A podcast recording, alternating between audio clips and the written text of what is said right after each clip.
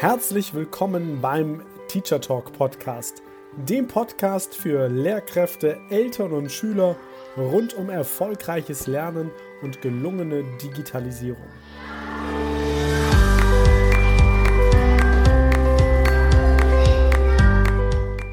Ist zeitgemäßes Lernen digital? Und wenn ja, wie digital genau? Was ist eigentlich Digitalisierung im Bildungsbereich? Wie verändert sich Lernen durch Digitalisierung? Und wie sieht dadurch die Schule der Zukunft aus? Viele spannende Fragen und noch viel mehr spannende Antworten erhältst du in genau diesem Podcast.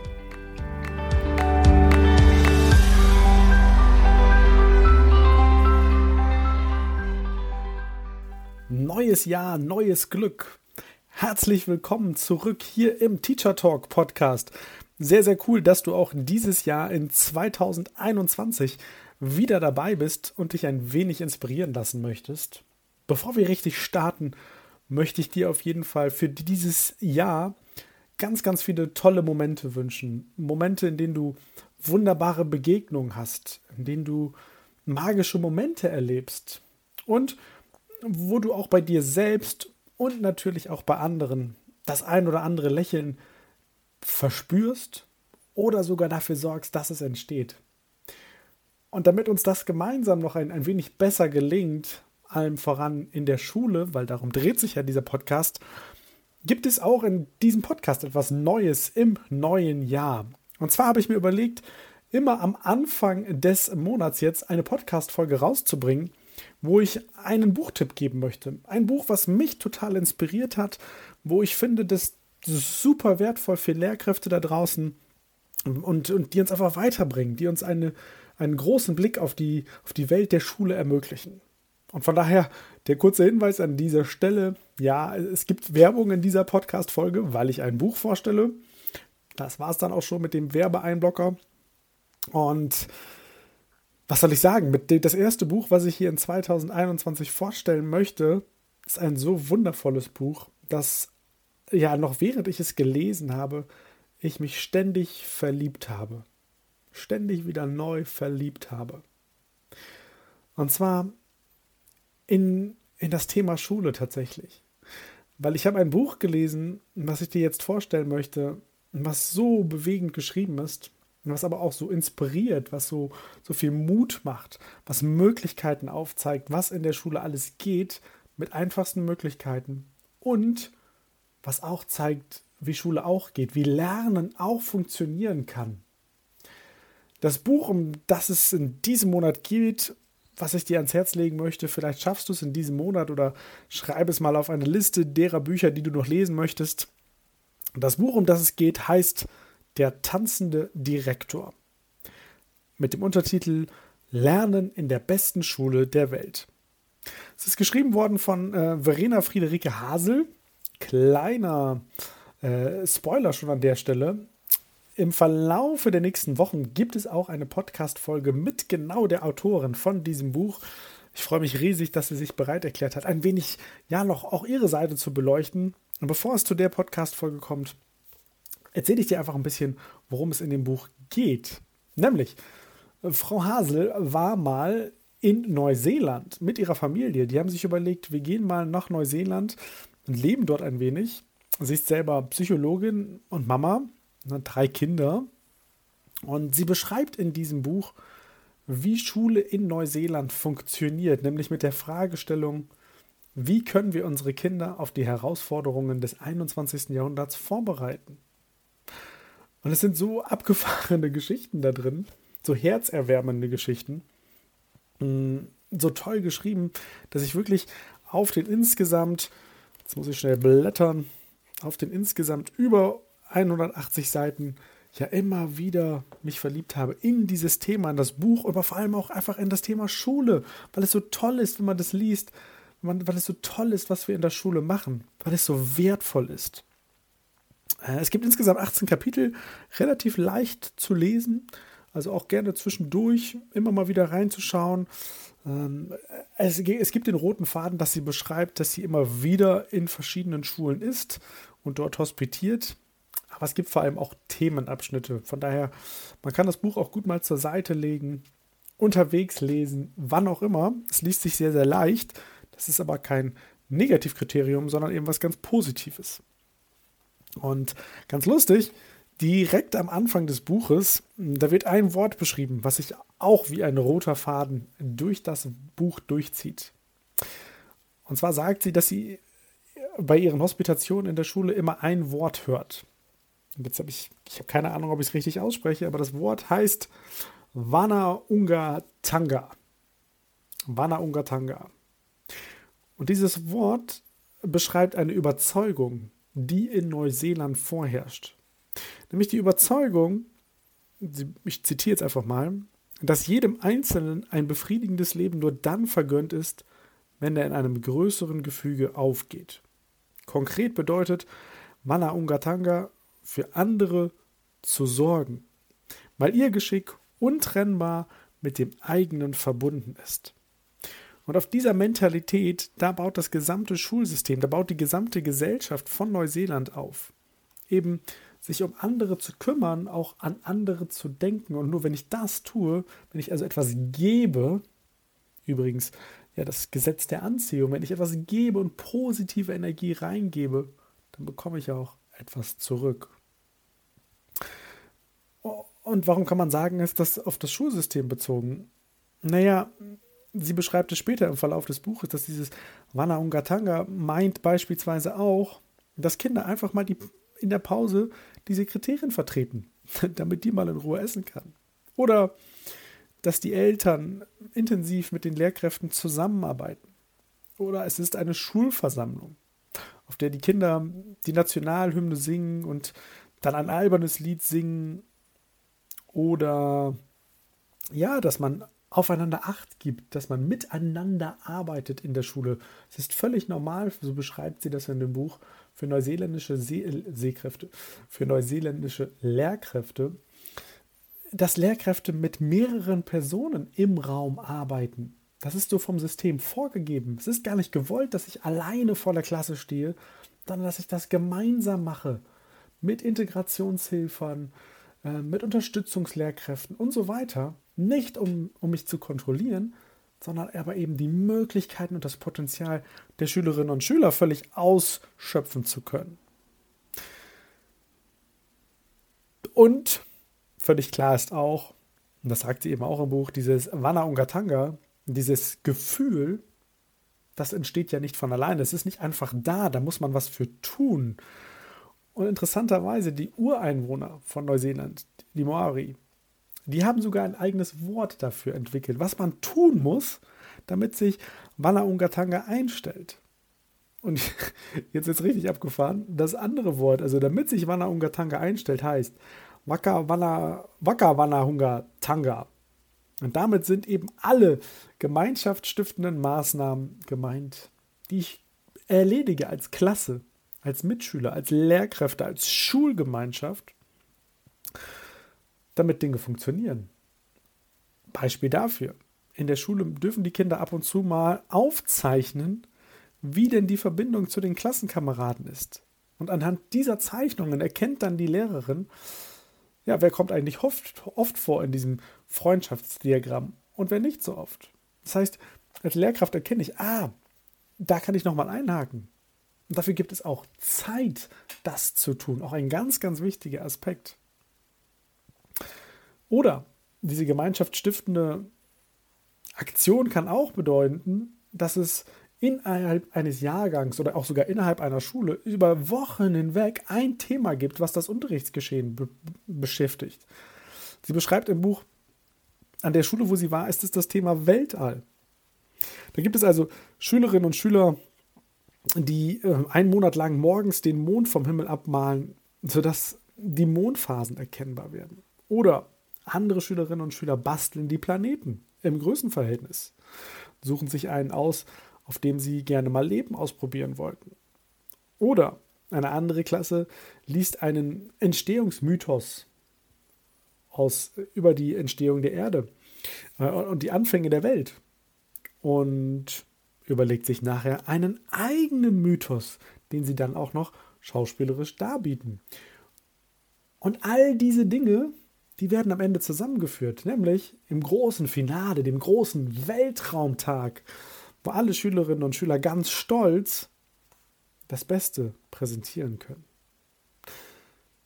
Das Beste den anderen darstellen können, sich gegenseitig motivieren und ermutigen können.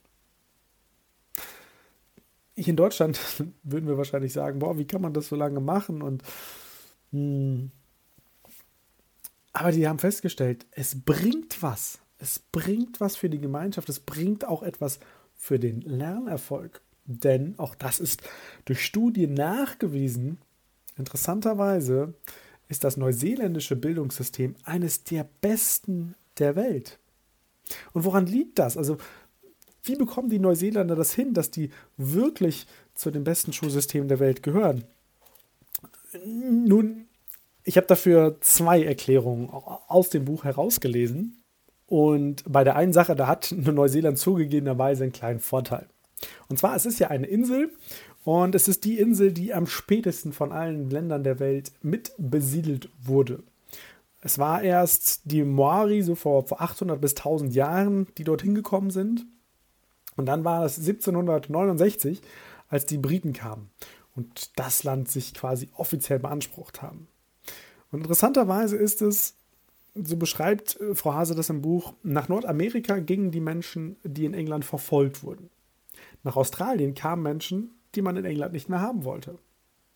Nach Neuseeland dagegen wanderten viele Menschen aus, die England zwar liebten, aber trotzdem dachten, dass es noch besser geht. Und die Menschen, die ausgewandert sind, die hatten einfach, die hatten Visionen, dass das Leben gerechter, dass das Leben noch allgemeingültiger geschaffen werden könnten. Es war also ein England ohne Schranken. Man sagte, das war das Land des Versprechens oder auch eine glückliche Kolonie. Kleiner Funfact an der Stelle: Noch im 19. Jahrhundert führte man als erstes Land der Welt das Frauenwahlrecht ein, schuf eine Altersvorsorge und etablierte staatliche Schiedsgerichte. Das heißt, ganz viel passierte in Neuseeland. Es war auf, auf Innovation und auch ein bisschen auf Träumerei ausgebaut, dieses Land. Und ich glaube, das ist ein Vorteil, den die Neuseeländer sich bis heute ja, behalten haben, kann man sagen, nämlich Dinge auch einfach mal anders zu machen, Dinge auszuprobieren. Und der zweite große Punkt ist, warum das neuseeländische Bildungssystem ja so gut funktioniert, ist, dass die Neuseeländer wirklich, so liest es sich aus dem Buch heraus, total darauf aus sind, ständig zu untersuchen und zu verbessern, was an ihrem Schulsystem ja geht und was vielleicht auch nicht geht. Das heißt, die führen ständig Studien innerhalb des Landes durch. Die gucken ständig, ist das, was wir machen, eigentlich sinnvoll? Aber nicht nur das. Neuseeländische Forscher sehen sich als eine Art Dienstleister von Schulen. Und so gibt es die sogenannte Iterative Best Evidence Synthesis.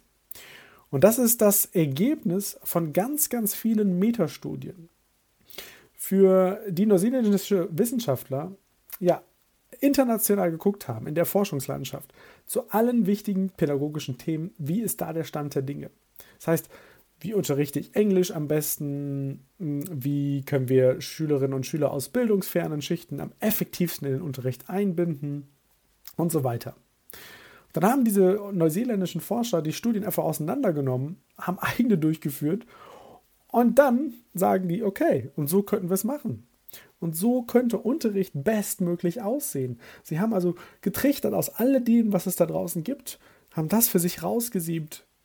Ja, was für Neuseeland Sinn macht, aber wovon wir definitiv auch ein wenig profitieren können. Und das sind, glaube ich, die, die beiden Pfeile, auf denen der Erfolg aufbaut. Und ja, es gibt noch eine, eine dritte kleine Sache, und zwar beschreibt Frau Hasel das so als die sogenannte Erdbebenmethode.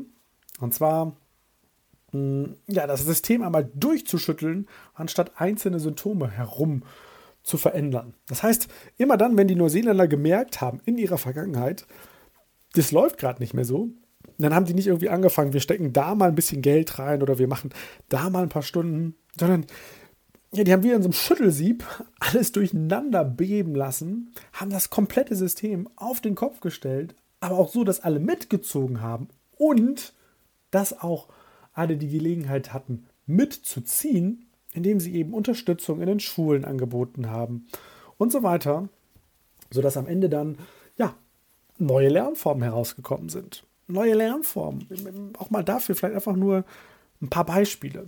Hm, in Neuseeland wird gesagt, Fehler gibt es in der Form eigentlich nicht. Vor allem seien Fehler aber nichts, was man voller Scham entfernen müsste.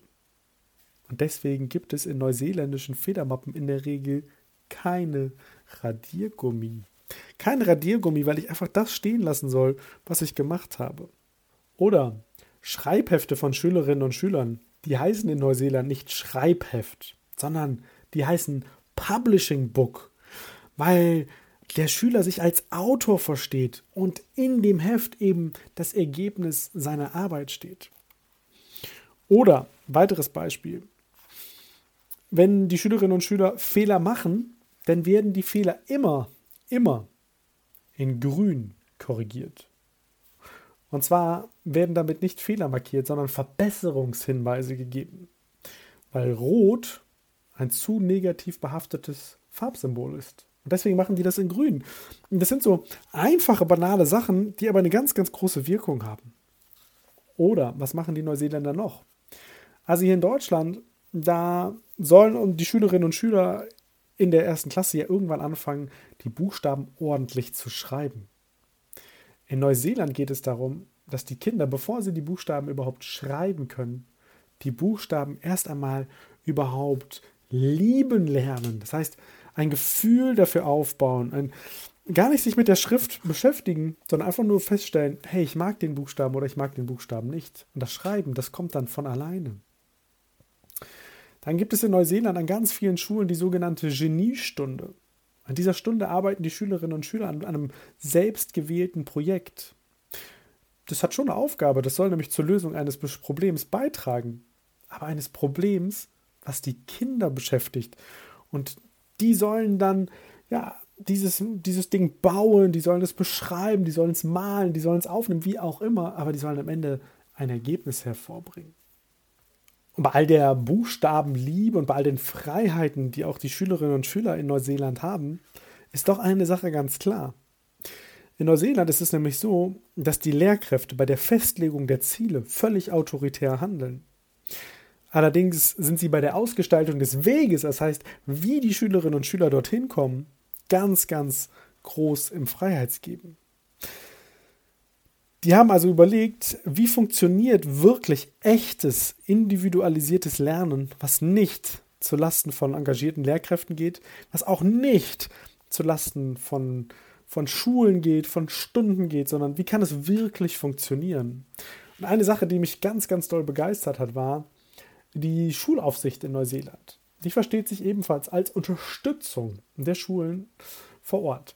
Und so ist es so, dass ab und zu mal ein sogenannter Inspektor vorbeikommt in der Schule, aber nicht um zu gucken, was doof läuft oder wo man sich verbessern muss, sondern dieser Inspektor oder diese Inspektorin kommt vorbei, um zu schauen, was läuft richtig, richtig gut und wenn die dann so etwas Tolles mitbekommen, dann geht es zurück in die Schulaufsicht. Und dann überlegt man, welche tollen Ideen kann man dann auf das gesamte Land ausbreiten. Weil das auf einer Schule so gut funktioniert, dann kann es ja auch auf anderen Schulen gut funktionieren. Und so haben sich schon ganz oft neuartige Lernmöglichkeiten ergeben, weil eben die Lerninspektoren überall im Land unterwegs sind und dadurch ja auch ein ganz anderes Verhältnis zu diesen Inspektoren, äh, ja, zwischen Lehrkräften, Schule und diesen Inspektoren besteht insgesamt hat mich, hat mich das Buch total begeistert, weil es so positiv herangeht. Es geht positiv an das System Schule heran. Es geht positiv an das Thema Lernen heran. Es zeigt auf, dass das System da draußen voller Möglichkeiten ist. Und ganz viel von dem, was in Neuseeland funktioniert, das können wir auch super hier bei uns in Deutschland adaptieren. Im Kleinen wie im Großen. Und eine Sache, die hat mich sehr, sehr ja, bewegt, hm, sie beschreibt dass die Schülerinnen und Schüler einer Schule, wo sie mal zu Besuch ist, ein Buch gelesen haben. Und dann beschreibt sie den Inhalt dieses Buches. Es geht nämlich darum, und ich glaube, dass das das ist, worum es doch in Schule wirklich geht. Nämlich, dass jeder Mensch einen unsichtbaren Eimer mit sich herumträgt, indem er die guten Gefühle über sich aufbewahrt. Ist der Eimer voll, ist der Mensch glücklich. Ist der Eimer leer, ist er traurig. Und in dem Buch heißt es dann, du brauchst andere Leute, damit sie deinen Eimer füllen. Und andere Leute brauchen dich, um ihren zu füllen. Und diese Geschichte animiert die Kinder, Eimerfüller zu werden. Also Aufmerksamkeit, Mitgefühl, Hilfsbereitschaft, Empathie zu zeigen und zu leben. Also nicht nur Selbstwert aus Leistung, sondern daraus zu schöpfen, was man eben für andere tut. Ein ganz klassisches Beispiel dafür, was in Neuseeland Wannaunga Tanga ist. Und ich kann dir nur empfehlen, schau mal in das Buch rein. Es hat ein ganz tolles Cover schon, das macht schon Lust auf Lesen. Und wenn du einmal angefangen bist, dann wirst du das Buch nicht mehr zur Seite legen können. Eine ganz tolle Empfehlung, auch als Geschenk. Das werde ich jetzt äh, ja, jeden Monat mal am Anfang des Monats präsentieren. Ein neues Buch, eine tolle Inspiration, vielleicht auch für dich und deinen Unterricht, dein Lehrerdasein oder dein Wirken in Bildungseinrichtungen. Ich freue mich, wenn du auch bei den nächsten Folgen wieder dabei bist und wünsche dir jetzt ganz, ganz viel Spaß und Freude beim Lesen und natürlich beim Umsetzen. Eine wunderbare Woche dir.